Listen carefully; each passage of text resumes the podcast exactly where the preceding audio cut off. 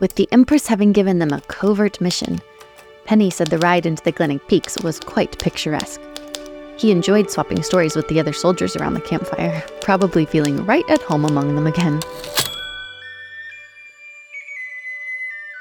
So when we last left you guys, Captain Annika Chelsea was leading you into the Glenick Mountains. You had stayed over on the edge of town, and then under the cover of darkness pre dawn, you left and headed north. And you've gone, after a day or so of riding, you've reached the foothills entrance into kind of these mountains. The mountains run north south all the way from the capital to where the Northern Territories begin. The Northern Territories being the area that rebelled against the Empire and is now part of the Republic of Garia. The entirety of the Hmm. mountain range belongs to the capital itself and the imperial family. Either side, the west side of the mountains is the Principality of Kellybrook, and the east side of the mountains is the Kingdom of Thurn, which all make part of the Empire together. So Craigstow owns all of that, right? Correct. So there's a little bit of goat herding, maybe some sheep herding that kind of goes up into the foothills themselves, but the mountain range is mm-hmm. considered to be uninhabited. There aren't any towns or trade routes that really pass through or part of this because the mountains are so steep. Mm-hmm. And your capital at the south, where everything gets easy to cross, is the most easiest place to get to for all three of the areas that make up the kingdom. The Glenick Mountains are not easy to traverse. You're finding it a little bit easier with the horses. The Glenick horses are a sturdier breed with steady legs and all of that. They are a little bit better suited for the climbing than if you were on foot. As you guys are approaching, you're in the foothills. The oak trees and the ash trees begin to give way to pine trees. There's still a lot of hmm. lushness to it because there's a massive amount of water that passes through the center Yeah. of this in a big gorge. This waterway is collecting all the snow melt and glaciers when it melts that runs through the middle and really feeds Mhm. into Craigstow as opposed to branching out to the rivers. The main rivers that everybody trades on that connects with Ealanwick is south of those mountains. It all feeds from them, but to the south. So it's a little bit more arid as well as you get to the, the rain shadow of these two mountains. What's the temperature in this area once we get up there? Pretty cold? You're about the middle or late summer. So the sun is bright and warm, but the air obviously is thinning the higher you go in altitude. And so a light jacket is needed anytime you're in the shade. You know, it's one of those situations where you dress in layers. You have your button up shirt, and then you've got your kind of duster over the top of that on and So I'm not off. looking for like snow or anything at the moment. Yeah, you haven't found any snow yet. A lot of it has melted off, for sure. And there's a steady incline north. So you guys are working as the water comes down, it goes into the lake, the south tip of the mountains, and you're working your way from the south heading north. And so since the water runs that way, the mountains get steeper the more north you go. You've been traveling with Captain Chelsea, who insists on being called Annika, Gerwin, mm-hmm. aka Biggs, and four other soldiers. Annika seems very professional. She's at the front of the line leading it. She's not really into talking. Gerwin, he's still a little rough around the edges from the whole incident at the pub. So there's four folks left that you guys can have had a chat with. I'm curious on what Lockwood's interaction with one of those two groups is. See, here's the thing. With Lockwood, the original thought would be he would go pester Annika about things, but like you said, she's not up for talking. So half a day is spent him trying to pester Annika and her not answering his questions. So then he falls back to the back of the line, which is Fagan and Bryce. And unfortunately, they had to put up with him. So that's kind of where I'm thinking this kind of goes in that direction, where they're moving along and they're talking about Price of tea. the price of tea. Oh, great. All right. So then he slides in on it. He's like, actually, you know, you could go about it a different way. You don't necessarily need that kind of tea. You also could know the people who actually get it from the. Why are you looking at me that way? I see you're making friends, Luther. Remember, they're Marines, not necessarily merchant Marines. There's a loud grunt from near the front. Oh, and what was Pickelson's interaction with with Murray's and Jerry's? I think Murray's and Jerry's, I think we're talking about fishing. Since we're near the river, I assume, as we're climbing and being Marines stuck on a ship for throwing a line in and seeing what you can come up with is a good way to pass the time on long ships. The riding continues on until you reach the foothills of the pass. The mountain starts to get a lot steeper, and the pine trees are starting to break away from the peaks that you're going to have to cross over to get to the gorge that's inside. And Annika calls for making camp for the night. All right, let's make camp here. Traversing the pass in the fading light is unsafe for the horses. We'll head into the gorge at first light. Oh, sounds like a good idea. Hops off and starts helping. Which one had the rod? Jerry's. So you're talking about this trek up here is not treacherous, but it is definitely difficult terrain. Because it's difficult terrain to get up this way, we're not obviously seeing any like spots where you would indicate the sheep have gone through here with the sheep herder and stuff like that, right? This area is not really accessible in that way yet. Yeah. So what you're riding right now is the main trail if you want to get up into the mountains. I imagine the merchant marines and the other military folk do training along this line. You know, there's no rule against the herds coming up into the mountains, but you there there's a distinction that makes it difficult for the farmers. So you're even going to go into a more isolated place. But where you're camping for the night is on a trail that people from Craigstow can ride. There's a remote rural village to the northwest of you. So my thought on the situation is Lockwood's looking at this and he's trying to well, granted he's talking with everybody and whatnot, but he's being observant as far as where someone would be in this area if they were to be in this area. And like you're saying, it's on the trail. Mm-hmm. So there's not much deviation at this point in time from the trail that somebody could make for it to be habitable or, you know, convenient for them. So he's just keeping an eye out because I mean the body did wash down river, mm-hmm. so he's just keeping an eye on. Basically, looking for like old camps or something like that, remnants in that way. But obviously, we haven't found anything yet. But that's his mindset. I think Lockwood inspecting the area around, you do notice that there's quite a few remnants of campfires in this area. As you're setting up camp, this is a clearing that seems to get used a lot. Okay. But I would think your geographical knowledge would let you know that it's not unusual yet. Anybody, if someone were to die in the area that you're in, there's no way for them to naturally fall into the river because to your right or to the east of you is the mountain range itself, the large peaks you haven't crossed over. Once you cross over in the morning, you're expecting to be traveling the various rivers and gorges and all of that that's in there. Okay. That's a very kind of wet and lush valley in between the two kind of major peaks.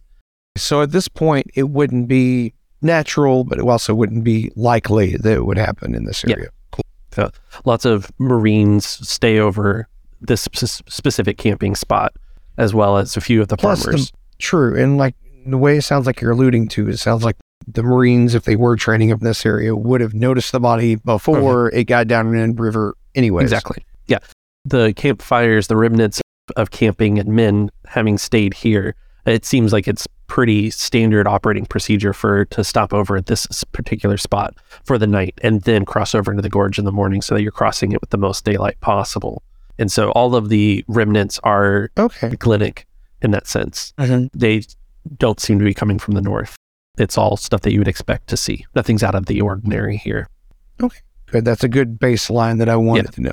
Okay, so Luther will help set up camp just as if he was anybody else. So whether he's useful at it or not. Let's find out if he's useful. We've been going for a little while. We haven't oh, rolled. Oh. This is a survival check.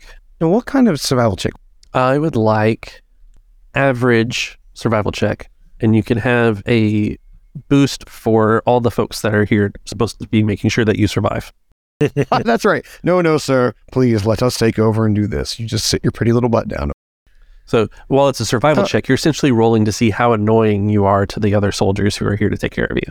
In that case, can I give? Do I get a boost? Yeah, can I give him a boost for I helping say, Yeah, yeah. You can give him a boost if you want to assist. Uh, keep me from being too annoying. Hey, he's two, three successes and one advantage useful.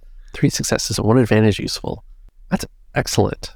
So what I'm thinking, advantage wise, if you let me spin it this way, I'm actually proving that I can. I'm not a high society useless aristocrat. So the successes are, hey, I know what I'm doing, but at the same time, I'm not trying to do their jobs for them. I'm trying to help along the way. So it just shows them that, okay, he's not as, he may be annoying what he talks about, but at least he's not so highbrow and above everybody that he doesn't know how to survive. Yeah, you've scored some respect with them. So what's Pickelson doing now? What is Pickelson doing? I was thinking just having a little fishing chance to go fishing. I want to let you fish, but there's no water here yet. You haven't crossed over to the gorge. Oh, My ask would be Does Pickelson know a good campfire story for the soldiers in Lockwood? He could tell us. you want me to come up with a campfire story? Sitting around the campfire, the men are warming up rations and pretending like it's delicious, complaining a little bit. My last engagement, we would have traded any amount of beads and trinkets for this stale mac and cheese that you're eating. We had so many trinkets and wares that we were using them as barriers. But the one thing we didn't have was stale mac and cheese. So, if you're willing to give it up, I would still savor it. I remember when we got back on the ships, just me and the one native at the end of it all, when we first tasted that mac and cheese, it was the best thing because I knew I was on my way home. I didn't say I wasn't going to eat it. That's fair. You didn't. But if you're not going to finish it, it's still my favorite. I'll trade you. What is this? Chicken and rice? Ugh. You wouldn't want chicken and rice for mac and cheese? Sure, here you go. You can have mine. Thanks, Luther. The rest of the soldiers look away. They all know the mistake that Lockwood just made. Oh, no. Luther will never trade with me again. that would normally be a despair, sir. I don't know about a threat. Maybe I'll be leery of it next time. Ask a couple of questions, but Gerwin choking down some of the mac and cheese, and he does ask, You returned with one of the Farlanders. he was the last of his tribe.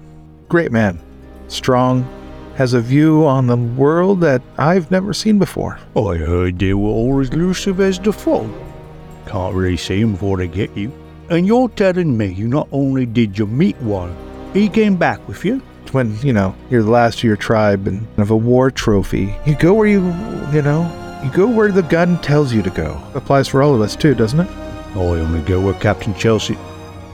I mean, wherever Annika tells me to go. This is where I get your point. now that's the sword that's a whole different whole different ring oh, this this chicken and rice is really good. Are you rolling deception for that, Lockwood? Absolutely. 100% rolling deception to save face. Let's see, what is my deception? Hey, would you know I actually have a rank in deception? Give me something you're Who good would've at. thought? What's the difficulty of this deception check? Oh, it's this? just average, and you can have a boost for having gotten yourself in their good graces before. Okay, we'll see how this. Yeah, No successes, but I got two advantages. They can tell I'm choking it down, but they give me props for trying to put on a brave face about it rather than whine. They- They all kind of give an understanding nod to each other of, yeah, we've all been there with the chicken and rice. He's new to this. He doesn't know that we all know how much They probably sucks. enjoyed a little Yeah. bit because Yeah, the aristocrats choking down the chicken and rice. This is great. Awesome. Uh, is there anything else you guys would like to do for the evening? Ready to take you over the mountains when you're ready? I I know what I want to do, but I want to let No, go ahead. first. Oh, it has to do with the middle of the night issue with the chicken and rice. So my thing is, the middle of the night, he wakes up because of gurgles and bubble guts or whatever from the chicken and rice, and he looks up at the night sky and it's clear. You can see all the stars. Beautiful. He pulls out his notebook and just to help himself clear his head and whatnot, he just kind of sketches out a little bit of lay of the land right there.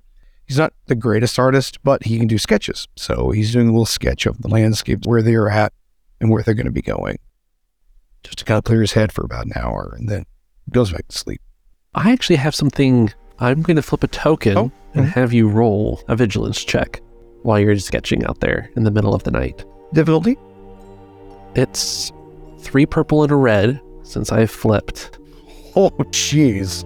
Two setbacks for darkness. Okay. Terrible roll against my poor one yellow and one green. You can flip back if you want to. I don't know if any. allies within short range of me get blue to vigilance But you're asleep. I'm not near you. He's kind of wandered off into the woods a little bit. And I said the edge of the camp. Yeah, I'll flip back just because. yeah chance for a triumph is a chance for a triumph. Uh-huh. Okay, for the listeners at home, that's two yellows, one red, three purples, and two black. All right, here we go. Wow, that is so many failures. Wow. I did roll two successes. However, there were eight failures against me, That's amazing. and I also got one threat just for the heck of it. Luther is completely oblivious to whatever in the world you had me roll for. Uh huh. A chill runs down Lockwood's spine as he finishes up his sketch and heads back. A shiver of discomfort because of the breeze of the mountain, surely. Yeah, he kind of stops and glances over his shoulder and heads back a little bit faster. Uh huh. Good, I don't get mauled by anything in the middle of the night. That's even better. No, just a cold breeze runs down your spine. That's all. So after a brief, unsettling end to a wonderful evening of sketching for Lockwood, the eight of you wake up the next morning and mostly wordlessly pack up camp back onto the horses. The trail isn't so narrow that the horses won't be able to go up into the mountain. It's what they're designed for and bred for in this situation. And so they take the bedrolls, all the materials, and get it all loaded back up. And you, in a single file line, once again, head up the pass. You leave the the tree line and carry up one of the smaller peaks, and you can see there's a half-worn trail that snakes in between two of the smaller peaks. And the higher up you go, you hear the familiar sound of rushing water. It sounds like Craigstow once again. That always kind of has a constant river waterfall Right. sound to it. It's not too arduous a ride. The horses do most of the work for you guys. Mm-hmm. It's a quiet, still morning as you crest the the trail and come into the valley that sits between the two peaks that define the boundaries for the respective kingdoms. And you can see why there isn't necessarily a rule that forbids societies from starting up a town up in the mountains, but they are particularly hostile to more than a couple of people at a time. The trails are narrow and thin and Oh, yeah. slippery. The waterways are large and torrent here, and there's a it's a big lush valley. As you come down the trails, there's a line of pine trees that mixes back with kind of the oak and ash trees. Lots of undisturbed foliage and all of the leaf fall and litter. Once you're in this valley, you're never dry again. I'm picturing this as if the massive Mississippi River was transplanted into the middle of the Rockies, creating a valley that has some elements of the Grand Canyon and the Colorado River. Yeah. There's some elements where you can trail along. You've got wide open, larger beaver dam lakes that are part of this river that spill over and carry on. And then it narrows again Okay. into rapids. And some of it has elevations that are pretty steep to make it up to the next part. And you guys are on the west side of the mountains. It seems that was selected because it has a bit more land to it. The east side of the mountains, as you're heading north, have a lot more jagged cliff faces and things like that. The people that aren't military and aren't of the normal sort would probably take the more treacherous tra- trail to stay off the beaten path, right?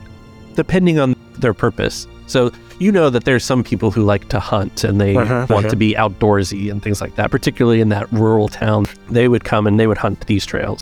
You see the odd dilapidation of a an old fishing lodge here and a little log cabin that's been made there that clearly served like one person wanting to rough it for a while, but have been like abandoned and all of that. You don't really see any people, but you see evidence that one or two people like to come and hike in here from time to time, that kind of thing. Mm. There's just no like establishments of herds or anything like that. Okay. The sheep, the goats, all of those, there isn't a reason to drive them over the pass into here because it's just not, you're not going to get your full herd back when you come back.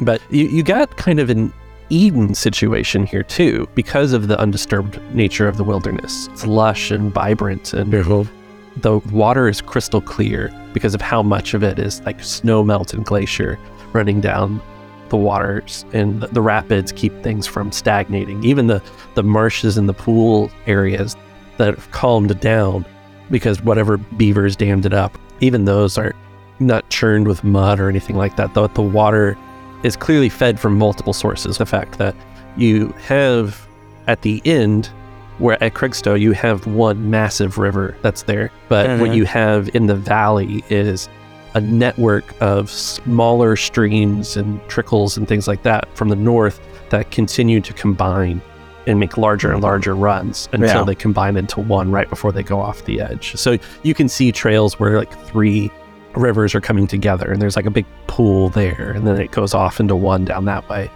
So we've got, I'm trying to give an idea of Yeah. scale of just this is a, a massive area to be searching through. There's a, there's definitely an element of luck and the rations that you guys have are for like a month or two here. It's not that assuming that you're going to find anything particularly quick, but it is midsummer. So the hunting and game trails are even presumed to take you Mhm. even longer. I don't know that anybody's particularly new to this. Annika is keeping track in her journal of the streams and trails and things like that that you go up and you're looking for Mhm. any kind of clues. There isn't a lot of getting off of your horses and inspecting.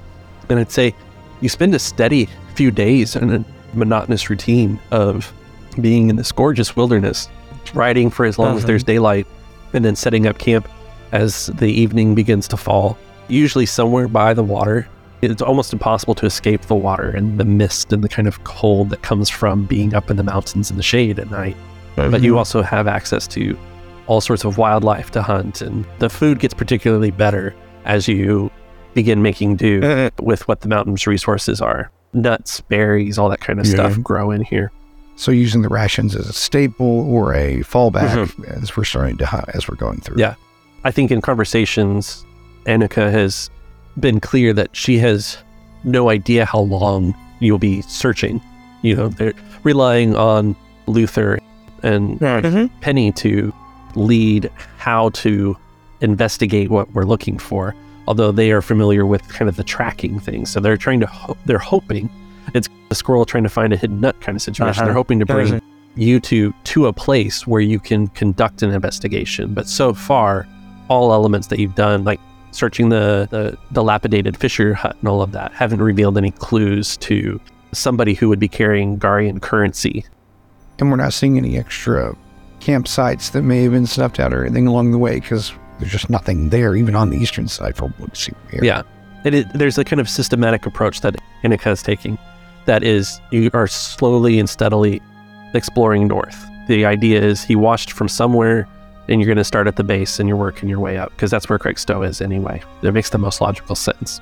And I will say that one of the evenings in particular, maybe a week or so into this exploration of the mountains, you've set up your camp for the evening pretty early on in the day that's mid afternoon or something along those lines. But you have a kind of picturesque marsh and lake that's been formed in this wider opening. Uh-huh. A pretty comfortable place to let the horses rest, and everybody's getting all of their equipment set up. Murray's and Gary's. Murray's and Gary's Jerry's, Gary's. have gone off to hunt, see what they can find. Uh-huh. And Gary's has lent Pickelson the fishing rod and see what he can catch out by the lake. And yeah, Lo- Lockwood on that. Since you're doing that, Lockwood is probably talking to Annika about things. So the newness wears off from the initial part of the trip. Doesn't mean that he's bored Mhm. at all, obviously, but he's settling into that routine and getting more and more settled into the analytical side of okay, so we got to do. So we're looking forward to da, da, da. And occasionally he goes and talks to. He's starting to talk to the soldiers and pick their brains and make them start thinking about what they're looking for, about what you know, what were their takes on things. If you were in that situation, you know, what do you think would do this? You know, Yeah. picking everybody's brains over the last several days. And so that leads him to talking to Annika about it again, kind of re going back around to her and just trying to brainstorm with her. I think that the soldiers have a general consensus on what they think happened. I don't know that Lockwood necessarily agrees because it's fairly convenient. They think that someone near the northern tip of the mountains from Garia stole funds and fled into the valley and just tripped into the river at some point or just didn't know how to survive. They've dismissed it as someone who doesn't have any sense of survival succumbing to the wilderness out here. Annika does let you know that there are bears and mountain lions and packs of wolves up, up here. They're not anything to necessarily be concerned about, but those are the predators that are in this valley for sure. Yeah. He's not disagreeing with the soldiers. Yeah, the- he's just not agreeing with Yeah. them. It's oh yeah, Occam's razor that would make sense, but seldom is it Occam's razor. So you know it, he's just keeping his thoughts on that until we can find more information. But gotta catalog everything. Uh-huh.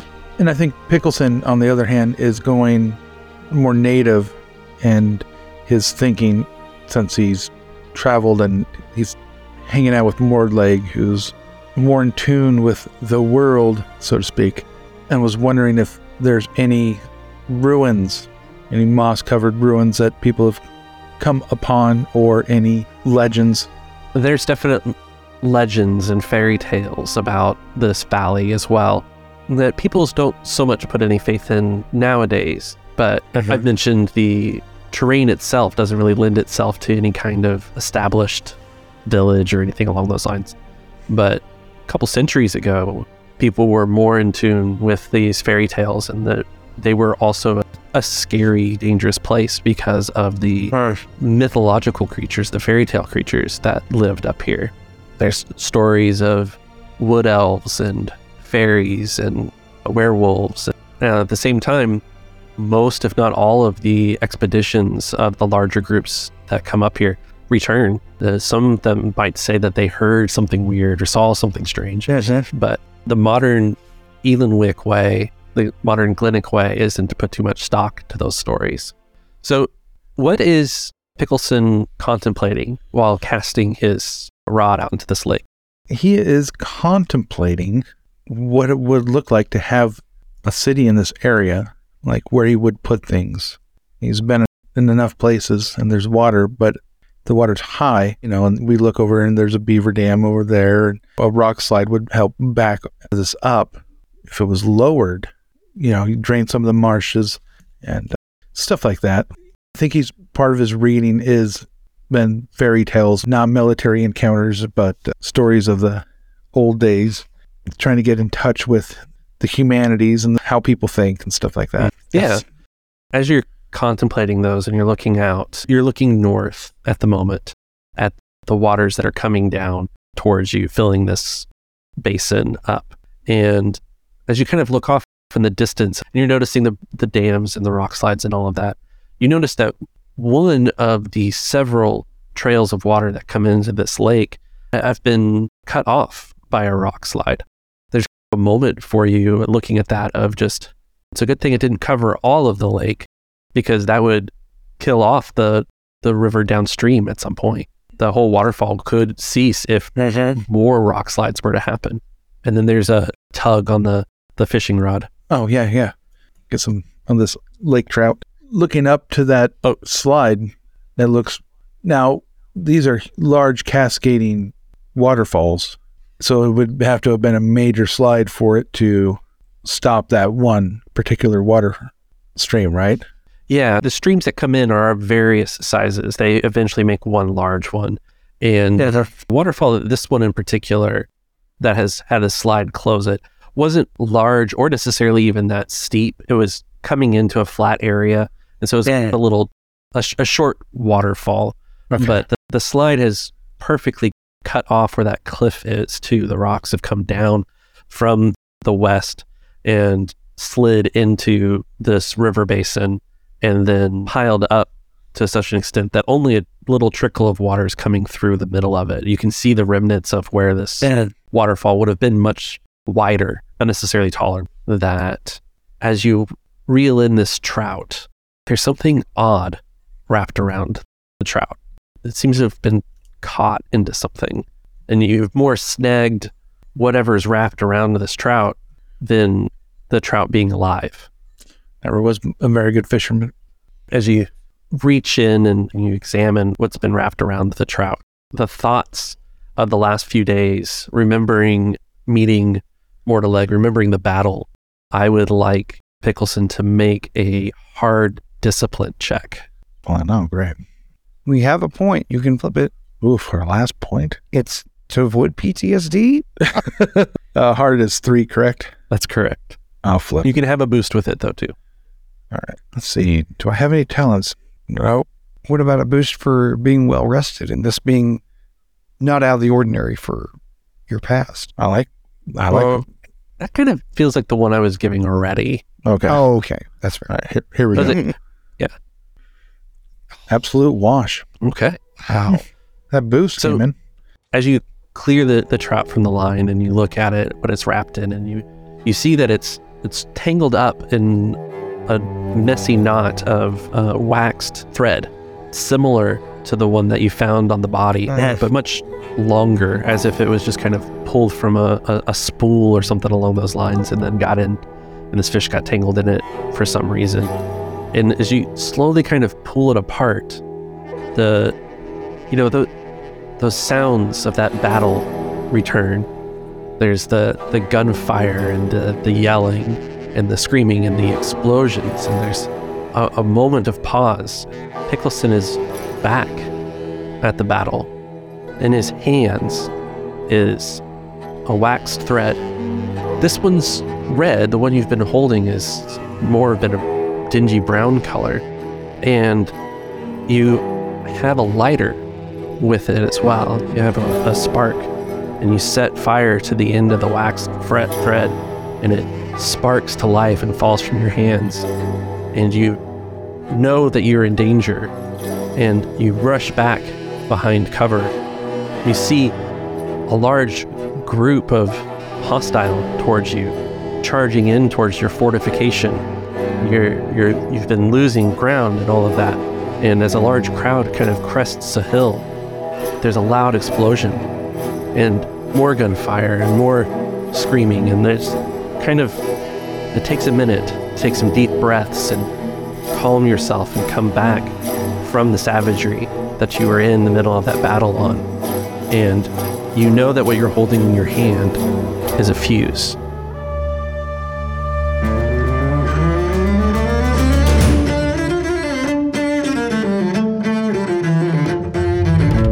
Thank you for listening to the latest episode of the Foxglove Letters. We hope you've enjoyed the adventure so far and can't wait to see where the story goes. Before we go, we want to let you know that we love hearing from our listeners. If you have a question for our players, their characters, a comment on the story, or just want to say hello, drop us a line at diceycantina at gmail.com. You can also follow us on Instagram and YouTube at diceycantina for behind the scenes artwork and world building. Or if you just prefer to chat, join the Discord. Links to everything are in the show notes. If you're enjoying the show, please consider giving us a five star rating and review on your favorite podcast platform, as it helps us grow the show and reach more listeners. The Foxglove Letters is a creation of Dicey Cantina, playing Genesys by Edge Studio. Until next time, dear listeners, don't forget the words of Mr. Cunningham when he said, Don't just watch the world pass you by, reach out and grab the stars.